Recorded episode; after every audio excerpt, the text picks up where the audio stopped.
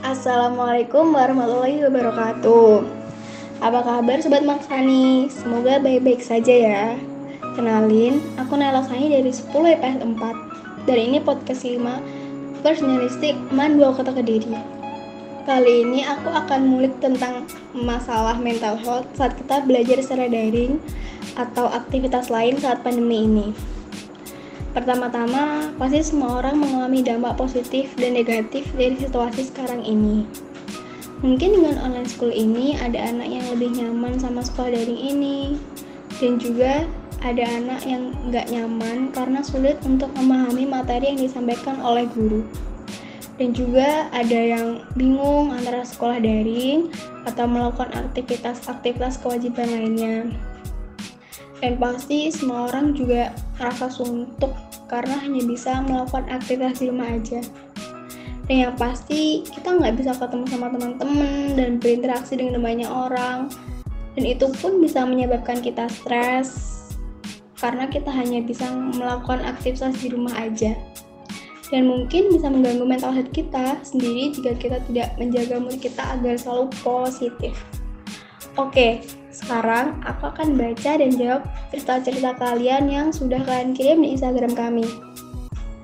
Oke, pertama. Di masa pandemi yang di saat anak belajar daring tapi orang tua selalu nyuruh-nyuruh gitu gimana ya? Ya emang bener sih, cuman caranya aja yang menurutku kurang enak. Si anaknya itu emang sedang merasakan malas buat ngerjain tugas-tugas gitu, tapi kayak dia malah disuruh-suruh agak keras gitu juga buat belajar um, sebenarnya gini menurut aku antara orang tua dan anak saling mengerti aja kita memang memiliki kewajiban untuk belajar tapi datangnya rasa malas juga harus dimengerti. Kita sebagai anak paham bahwa orang tua juga ingin yang terbaik buat kita. Dan untuk orang tuanya juga harus mengarahkan dengan baik bukan memaksakan. Oke yang kedua merasa stres karena tidak bisa memahami materi yang disampaikan Sebenarnya ini pasti terjadi sama semua murid sih, karena kita bisa lebih mudah memahami materi kalau langsung berinteraksi sama gurunya. Kalau menurutku, di saat nggak paham sama materi, bisa tanya sama temen atau gurunya langsung. Kalau masih nggak paham, biasanya aku searching di YouTube materinya, terus dipahami deh. Oke, nomor tiga. Di saat kita lagi banyak tugas dan juga kita punya kewajiban yang lain yang nggak bisa kita tinggalin, jadi bingung deh mau pilih yang mana dan lupa buat self care. Kalau aku mungkin banyak tugas atau hal-hal lain itu aku nggak pernah lupa buat self care karena kalau kita nggak jaga diri kita di kita sendiri bisa jadi kegiatan-kegiatan itu malah terganggu.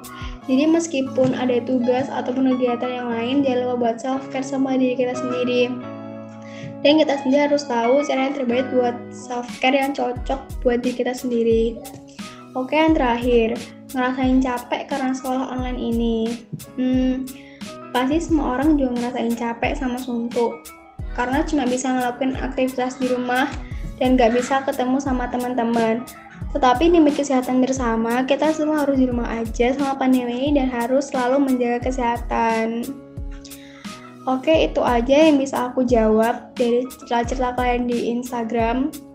Kalau misalnya kalian mau cerita-cerita lagi, bisa dijawab kalau kita ngadain event tentang kayak gini lagi di Instagram at jurnalis underscore m2kk So gimana sama kalian nih? Apakah bahagia sama sekolah daring atau malah sedih?